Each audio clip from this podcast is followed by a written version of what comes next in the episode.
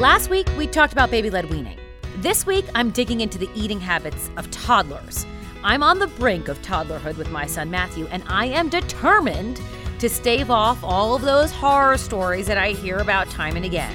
Let's continue our conversation with the one and only Megan McNamee of Feeding Littles. This is All Good in the Motherhood with Teresa Priolo, part of the Fox 5 Podcast Network.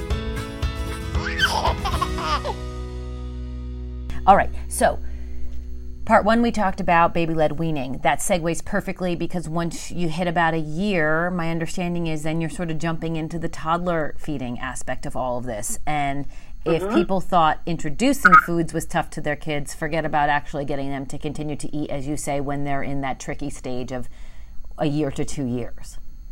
Mm-hmm. Absolutely. And actually, that's when they start to become food neophobic. It can last for many years.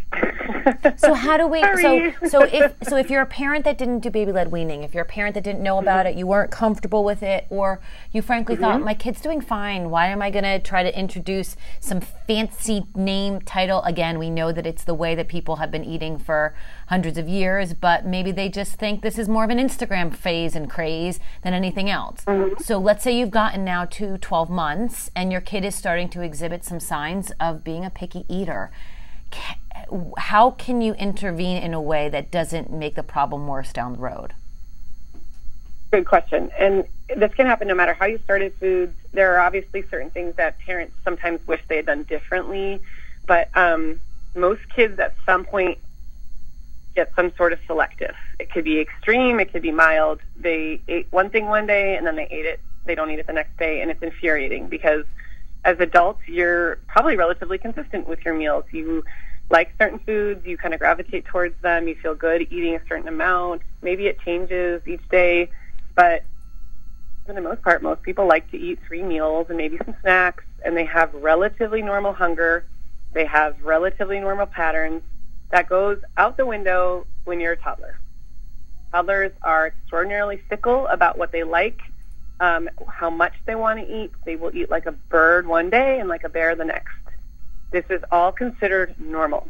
It doesn't mean you did anything wrong. It doesn't mean that your child is weird or something's bad with them. It just literally means that they're um, there's something going on probably with with their appetite, their development. Maybe they're teething, maybe they're sick, or they're about to get sick that is changing how much they're eating. That sounds now, in, that sounds infuriating.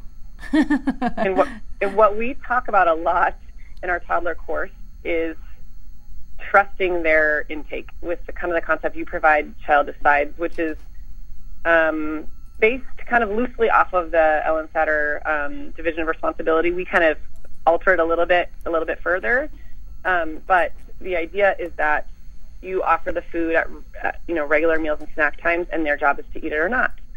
Um, and we obviously go into it a lot more in our toddler course and kind of the you know idiosyncrasies of that because there's a lot to that.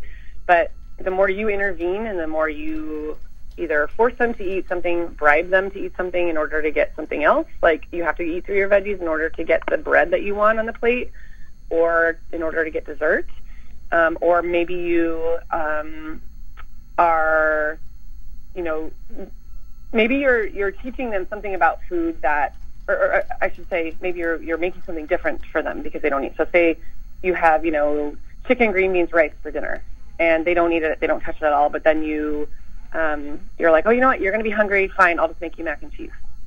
All of these things teach your child. They're not trying to be manipulative. They're literally just learning from you. They're learning from what you're doing and saying, and they're responding. So, do you they're make smart. the mac and cheese? Do you? But they have to eat. So you think to yourself, do you do what my parents? Well, sometimes my parents did with me, which is this is the dinner that I'm serving. You eat if you're hungry, Correct. and if you don't, if you're not yep. hungry, then you don't eat. Or do you acquiesce? What's the best thing? So there's a lot to this, but we generally recommend that you've provided the food, you've done your job. They eat or they don't.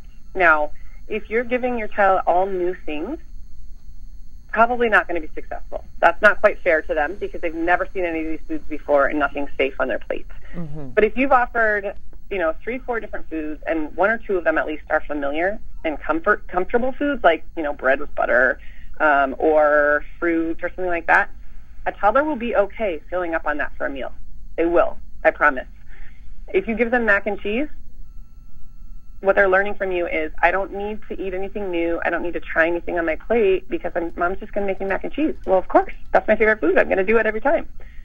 Um, so so interesting, we, Megan. I, I know mm-hmm. so many. Just to interject, I know so many parents that say to me, "All my kid eats is mac and cheese. All my kid eats is chicken fingers. All my kid eats is uh, grape, cut up grapes. All my, or right. my kid won't take a vegetable vegetable from me. They'll only accept vegetables from the teacher at daycare. What do I do? And right. I often think to myself, but the baby, the child learns from you. They see what you eat. If you're never eating a salad in front of them, they're not going to eat a salad. But right. then they will do things for some people and not for others. Right. Yeah, and it's so, you know, the the picky eating part of our course is actually two hours long. It's like having two private sessions with Judy because this is complicated. It is broken up into like ten minute videos, so it's not you know too scary to watch. But um, it, it's it's so many factors, right? Um, children learn to eat what they're served. So if we keep serving them chicken fingers over and over again because they didn't eat anything else, they're only going to accept learn to accept chicken fingers. I'm not saying this out of a place of judgment or that you've done anything wrong or you're a bad parent if this is your kid's situation. I'm just saying that so many times nobody tells us this stuff and we just do what we are in, you know, in our in efforts right. to be a good parent. Well, you think if they like sure chicken fingers eat. on Monday, then if it worked right. on Monday, do it on Tuesday. Yeah, exactly. So what ends up happening though is we're literally by our actions unknowingly teaching them to be more selective sometimes kids are more selective because they do have sensory issues or they do have developmental issues around chewing. So um, sometimes if you're serving meat and your child perceives it as really hard to chew and they just kind of chew it and spit it out, that could just be because they're learning about meat or maybe, you know, it's really tough or something. But it also could be because they might have an oral motor delay that prevents them from effectively chewing that type of texture. And that's why they do gravitate toward chicken fingers because – a lot of them are softer and easier to chew. Um, you know, so it, it is kind of complicated as to why all of these things could happen, and that's what kind of we break down in the toddler course. Mm-hmm. But um, essentially, if you if you're only giving them the same foods over and over again, they're only going to learn to eat those foods, and that's kind of the problem. So many of us we just want to do what's simple and what we know our kid will eat, and sometimes that's what you have to do. Like if your kid's melting down and it's 5:30 and you don't have dinner ready and they literally need to go to bed, yeah, make them something simple, try to make it balanced, try again tomorrow. But if that becomes your MO and every single meal they get something different than what the family's eating, um, it will be a struggle. It will continue to be a struggle until you change something. They are not going to suddenly become more adventurous. You're going to have to help them and guide them in that process. Is there a point of no return with um, parents and toddlers who have, you know, especially toddlers that are picky eaters. I mean, you say that the process normally starts the picky the, the picky eater normally emerges between a year and two years. But let's say mm-hmm hypothetically speaking, you have a baby who is roughly 14, 15 months, who's used to love bananas, now not eating bananas, used to love chicken fingers, doesn't want the chicken fingers anymore, and, and is starting to emerge, and you're starting to feel like it's spiraling out of control. Obviously, you want to intervene whenever you can, but if you cannot reel it in, is there a point where you have to really be concerned about how this will affect them as an adult? Well, if at any point they're eating affects the the norm their normal life. Like they can't go to a birthday party, they can't go to um, you know a park play date where there's food. You know maybe people brought food to share. They can't go to grandma's house and, and find a few things to eat. Then then that is a kind of a red flag. So if your if your child's eating is affecting the entire family, um, it's stressing you out beyond belief. If they really are only eating you know five foods kind of thing, that is a point at which we would still probably recommend taking the toddler course first because there could be so many things that you don't even realize that could be affecting it. But you might need to take it a step further and get some individualized help. There's really never, we never say there's a point of no return because therapeutically so much can be done. Um, but we kind of want to prevent people from getting to that point. Yeah, no, of course. Therapy is expensive and it's time consuming, and reversing challenging eating behaviors can take a long time it's usually not like, oh, I did, you know, especially when they're three, four, five, six. Oh, I did one thing and suddenly they're an amazing eater all of a sudden. As they get older, it gets harder. It does get harder to kind of reverse some of those behaviors. So that's why prevention, when you can, is kind of the you know best remedy. Um, and so much of it, about it is really what you as a parent do. Like, and that's the thing that that nobody tells you. That's why we even wrote this toddler course. It's it's such an interesting view of your child. It's like it's literally look, standing in their shoes developmentally and looking at their life and their environment and trying to figure out how to make it more conducive to a positive eating experience from what they perceive. For moms like myself that are still breastfeeding or even those that are still mm-hmm. bottle feeding, just and I'm sure this is in the course, but what's the recommendation? People keep saying three meals, three bo- three bottles, three meals is the general recommendation for a baby that is about a year old. But I thought that at some point I was supposed to start giving Matthew cow's milk. I thought that's what I was supposed to start mm-hmm. doing. Um, okay. But but then my doctor was like, you don't need to. You could give him goat milk. You can give him tiger milk. You can give him I don't know, bison milk, whatever. And I was like, Dad, I don't even know that there is such a thing. Oh my God. How about oat milk? Yeah. There's a craze for oat milk now. So if you are somebody in my shoes where I'm trying to now, Matthew's uh, thankfully at this point a good eater, a healthy eater, an explore, exploratory eater, so to speak. Um, but I'm still trying to figure out the balance between how do I give him uh, breast milk and the nutrients that come along with that, and how do I continue to feed him adult meals or human meals? Wh- right. What how, how do we strike that balance for moms that are in the same boat that I am in? That's a really good question, and we do have a whole e- uh, weaning ebook on this. Um, and the reason why it's such a big question is because everyone is going to do something a little bit different. So, in your case, um, I tell breastfeeding moms decide what you want to do first. You don't have to stop breastfeeding at one you can if you like. That's kind of the guidance. We recommend are at least 24 ounces of breast milk or formula until your child's around 12 months old. I actually haven't heard the three bottles and three meals. That's an interesting term. I, I totally see where that's coming from because for an older baby, oftentimes a bottle is, you know, eight ounces. Mm-hmm. So eight ounces times three, 24 ounces. So that kind of makes sense. Um, but we do recommend around 24 ounces until they're one and three meals a day. Once they turn one, you can also start incorporating snacks. Now, the milk thing really depends on what your goals are, what you choose to do. So, like in your case, are you breastfeeding him when you're home with him? Yeah, so I work in the evening. So for me, I breastfeed him first thing in the morning. That's our uh, one really good session. And then um, if I can, I try to sneak in another one uh, late morning, early afternoon. And then he has bottles the rest of the day, and then I obviously continue to pump throughout the rest of the day. Um, but okay. you know, his bottles are anywhere from five to seven ounces, so he's taking in a good okay. amount, despite having like a hungry man meal prior to it. Yep. So he, like yep. I said, I, I joke that he's a garbage disposal, but he's taking in a lot.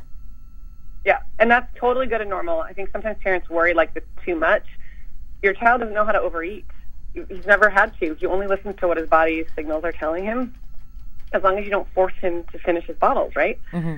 So um, he, I tell parents all the time, like if they're like if they're hungry man, hungry woman, give them, challenge them with lots of cool different flavors because they're really open-minded at this point. They will slow down um, in their intake, but think about you know babies that are trying to double their birth weight by the time they're six months old, and they are in some cases tripling their birth weight. A lot of babies, it's not quite that much, but you know around there by the time they're one.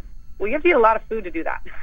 yeah, you got to take in and a lot. Add, yeah, and then you add in movement, energy for growth, and energy for development, taking in their whole world. It's a lot, and so some babies really need a lot. Some babies are more on the lower side, and they really it's kind of a struggle to get them to take in enough, and their growth is a little bit slower. But as long as your child's growth is predictable, as in they're kind of growing along their curve, and your doctor's not concerned, then you know trust that they're going to get what they need to get. So in your case specifically, as they get closer to one, you have some options. Um, we do recommend breastfeeding or bottle, you know, formula feeding until at least one. With breastfeeding, um, it is actually recommended by many organizations to go till two or beyond. Breastfeeding? oh, I can't do that. Oh no, no, I'm going to tap out before That's okay. two. Long See, before it, I'm giving it up. and I only mention it because parents, some parents get to that one and they're like, I don't want this to be over. I don't know how to transition. I don't like why does this have to stop? It doesn't if you don't want it to.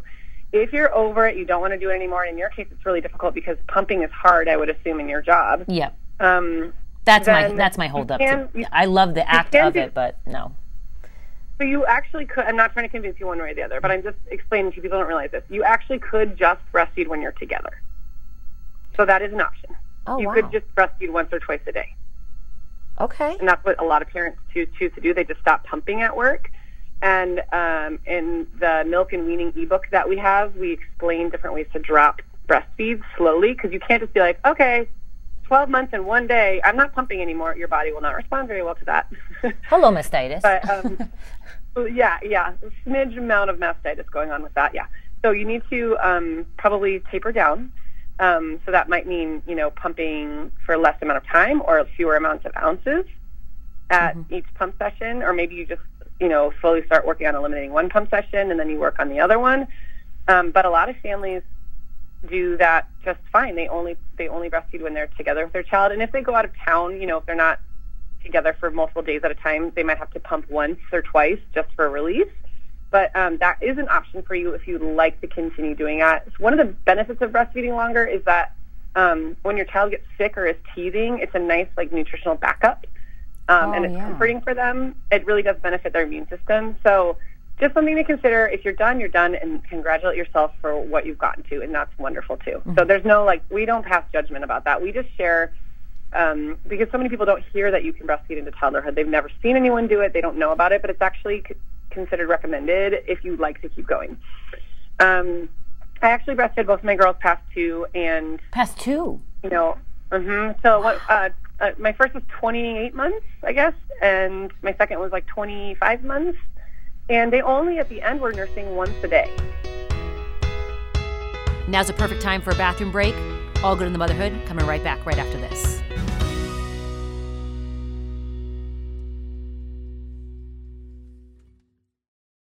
One of the hard things about breastfeeding and certainly pumping is that it's the best form of intrusion, but it is a big intrusion. I mean, it, it really does take up a huge part of your day. Right. When you're doing it six, seven, twelve times a day. Yeah. When you're doing it once a day, no. Right. not nearly as hard. And you're, you're, by the time your child's a toddler, your milk supply is pretty well established. So it's not as much of a concern as like when they're really little and you're still trying to, to kind of activate those lactogen receptors in your body and teach your body how to make, make milk. A lot of people, you know, we don't hear, I've actually consulted with most, multiple IBCLCs on this. You don't hear about milk supply issues nearly as much in toddlerhood. I mean, some toddlers are just not interested. They naturally self-wean at different ages. And so, you know, the less they, they nurse, the less milk you make, and then it just kind of stops. But um, if you are willing to continue and your baby's interested in continuing, a lot of parents do it successfully, like once or twice a day, and that's it. Well, that's great to hear because it is something that I've been thinking about. Like, oh, how do I, how do I back this up? But at the same time, Right. you know, it is such a wonderful part of the day. It's just Right. I have so many other things that are required in a day.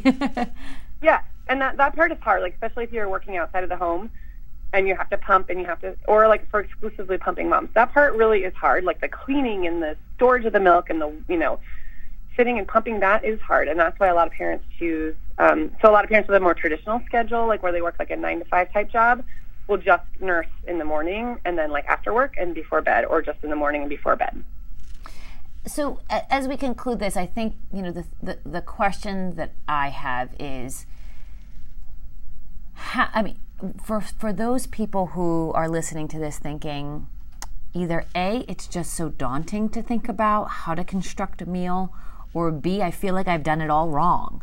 What do we tell them about about the process of feeding, nurturing your baby um, in terms of preparing a meal for them. You know, like we, we joke that for our parents, it was second nature. They just did what they wanted to do, and we all turned out okay. But now we really get the chance. The, it's the blessing and the curse of thinking about it and overanalyzing it. Um, and I think there are a lot of parents that are just really concerned that they might make a misstep and it may have serious, severe implications down the road, whether it's, as you said, being a picky eater and needing intervention from a therapist, or perhaps down the road having an eating disorder. And it's th- crazy to think about a toddler, what you do when your child is 12, 12 months, affecting them when they are a teenager or a preteen. But the evidence shows that things that happen now can manifest later. Right. Well, I, I hope that everyone, you know, our, our, above all, what we don't want to do is shame parents or make them feel like they did it all wrong. I think in this day and age, it's so easy for us to to not trust ourselves first and foremost. And Judy and I just talked about this yesterday. We almost want to put out like a series of like 80 posts that basically talk about like how your intuition and what you know about your child and what you know is right for your family matters above all else. Um, as long as you're doing, you're feeding your child out of a place of love, that's all that matters. And one of the most important things the literature suggests and what we've seen time and time again is to eat together. It doesn't even matter what that food is. But as long as you can try to eat together as often as you can or have your child eat with another caregiver or adult or other children, that is step one. So if you feel like you're being you're overwhelmed or your kid's not doing well or whatever, but you ate breakfast together today or you're you're planning to have like a family meal tonight, even though you think it might be stressful, your kid's not going to eat, you're still doing the most important thing. And if you can't, if you can't eat together like during the week because your schedule is so crazy, just do it when you're on the weekends. Just right. do it whenever you can. It's not about being perfect one of the um, things one of the things that I love, um, and anybody who checks out your Instagram will see this, is your inclusiveness of moms that come from all different backgrounds. If, and for our listeners, you will see that I, I don't see i'm sure judy does this too but you are so active on the feeding littles instagram account you know you always talk about f- food shaming and how you know, what one person puts on a plate doesn't need to be what another person puts on a plate or can even afford to put on a plate. So if you're the mom that threw a bunch of Cheerios in a bowl and said, here's breakfast, well, that's okay because Cheerios yep. can be great. Actually, Cheerios are amazing. Yep. And as yep. an adult, I appreciate them even more than I than I did when I was a kid. You know, but some other, somebody else might be making the spinach donuts from the Inspiralized Feeding Littles e cookbook that you guys have, which my kid, by the way, now takes like three or four of them in at a pop, and it's a weekend tradition for me to make them for him, store them, and give them one a morning. And he loves them, and I love that he loves them. Um, but I love I I that's just something that I so appreciate that you guys are so inclusive of of parents and moms from all different socioeconomic and ethnic backgrounds. Thank you. And that's, you know, something that I, I kind of we really want to emphasize because even, you know, so I'll do, you know, my, my food hauls, like my grocery hauls and stuff. And I have access to a lot of great grocery stores um, where I live in Scottsdale, Arizona, where it's kind of the mecca of shopping. So we have everything here. I know not everyone has everything. I know not everyone is able to afford the same foods that I buy or that somebody else that they see. I mean, we it's so easy to get caught up when you're on Instagram or on some social media platform and you see that everyone's putting bee pollen in this and like kelp granules and that and you're like, what are these things? Feeding and eating doesn't have to be complicated. It doesn't have to be these like really obscure, strange, you know, foods. We like to talk about, you know, foods that we normally eat that have added benefits. Like, yeah, Trader Joe's now has awesome like cauliflower crust pizza. That's great. But if you don't want to eat that, or you can't eat that, or you just want regular pizza, dang it, like that's fine too. We all are going to eat so differently, and we all have different, you know, values around food. Um, we have different schedules. There's so many reasons we eat certain things. And so what we, we really want to emphasize is like, you know, you see a mom at the grocery store and maybe you look in her cart and you judge what she has, but you have no idea what the backstory is. Like she could be, you know, she could have just lost her husband. She could, her, you know, she, her husband could be deployed. She could be deployed and she just came back and she's just trying to fill the cabinets as fast as she can. It's so hard to know everyone's backstory. Yeah. And the coolest thing about like being a dietitian is I get to see so many backstories that people don't necessarily realize because we only look through our own lens. Um, and so what we hope first and foremost to kind of help people with is learning how to trust themselves, learning how to trust their body when they're hungry, when they're full, and then learning about the fact that food, above all else, is a time to connect and a time to be together and a time to nourish ourselves. And thank God we are lucky enough to put food on the table. That's number one, right?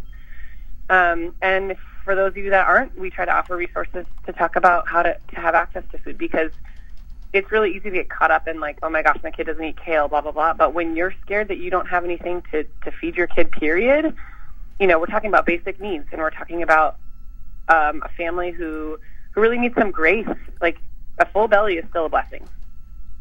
So, anyway, I'm I'm I'm grateful that you're able to that that you've seen that that's a priority for us to to talk about that and to kind of relay that kind of sense because you know it's it's nice to talk about the cauliflower crust pizza, but like sometimes we're just going to get pizza from the cheapest place we can find it. And I really wish I lived in New York sometimes because you guys have the best pizza out there. And it's 99 but, cents, so there goes that. I know, and it's so cheap. Yeah, but, you know, yeah. um, no, it's guess, great. Like, if we go if we go to bed with you know something in our tummy, like aren't we lucky? Because there's yeah. a huge percentage of the world that doesn't. Megan, thank you so much. It's been such a thank joy you. to talk to you. Um, you too. Let me just make sure that everybody knows where to find you. So we've said it a thousand times. You're feeding littles, but you are on Instagram. That's the place that I yeah. found you through. Uh, shout out to Ali Maffucci from Inspiralize because she does baby led weaning. I follow her she then tagged you, and the sort of the cycle continues. Yeah. Um, and we you, love Allie. Allie's amazing. Like I got, said, when we come out, we're going to come out to New York soon. I hope so. We'll come. Please. We'll make sure to meet up. Um, meet up with you. It would be fun. Please, I'll let Allie bring the spinach donuts. Okay, because um, hers are better than mine. Yeah, she can but, make. we're going to make Allie cook for us. Yeah, that's that's um, amazing. But um, yeah. so you're on Instagram. You're on what? Are, what are you on Facebook? Is it still Feeding Littles? Yep facebook.com slash feeding littles. We actually have two Facebook groups. We, we actually started as a Facebook group. We didn't, this is pre-Instagram.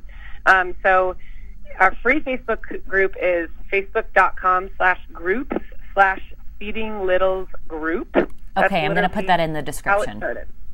Okay, and then we also have, if you purchase one of our courses or if you're local and you come to one of my classes or you're Judy's client, um, we do have a private Facebook group that you get access to as a client. And so that's really nice because then you're kind of amongst people that have kind of taken our stuff and they know the philosophies and they're really um, well educated on these things. And it's a really wonderful spot too. Um, that's called Feeding Littles Clients Only. Um, and then we are on Instagram at Feeding Littles. We're on Pinterest at Feeding Littles. I think that's the majority My of our platforms. Gosh. How about YouTube? Are you on YouTube? We are not on YouTube oh. yet. That is on our bucket list. But you know, we actually do a lot of private videos in our Facebook group. So we're not on YouTube just because our our videos that Ju- uh, we call them Foodie Judy videos that Judy does mm-hmm. every week. They're actually just in our private Facebook group.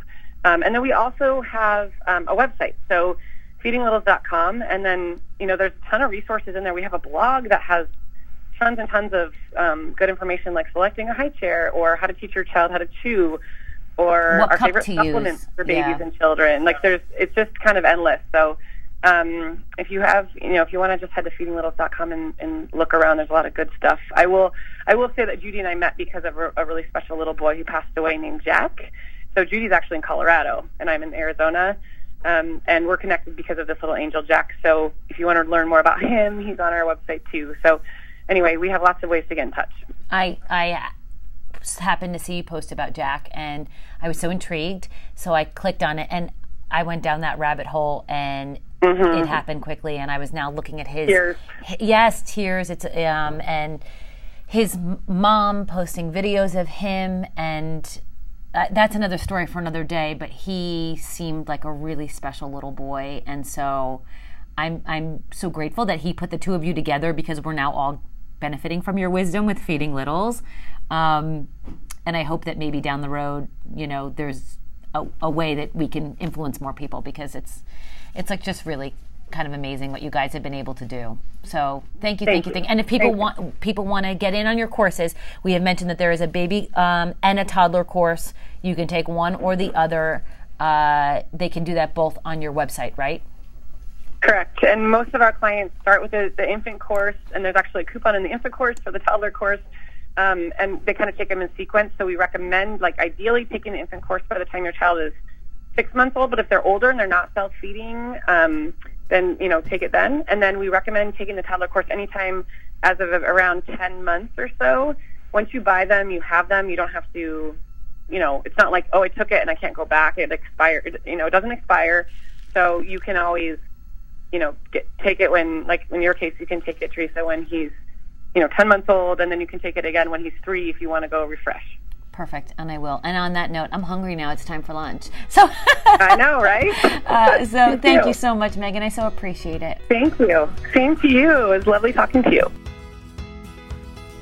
This is all good in the motherhood with Teresa Priolo, part of the Fox Five Podcast Network. This episode was recorded, edited, mixed, made awesome by Matt Onimus. The executive producers are myself, Matt Onimus, and Imad Ashgar.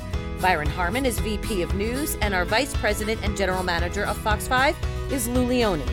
Thanks for listening. If you have any questions or comments, you just want to say hi, reach out to me on Twitter at Fox5Teresa or on Facebook, Teresa Priolo NY. And stay tuned for our next episode.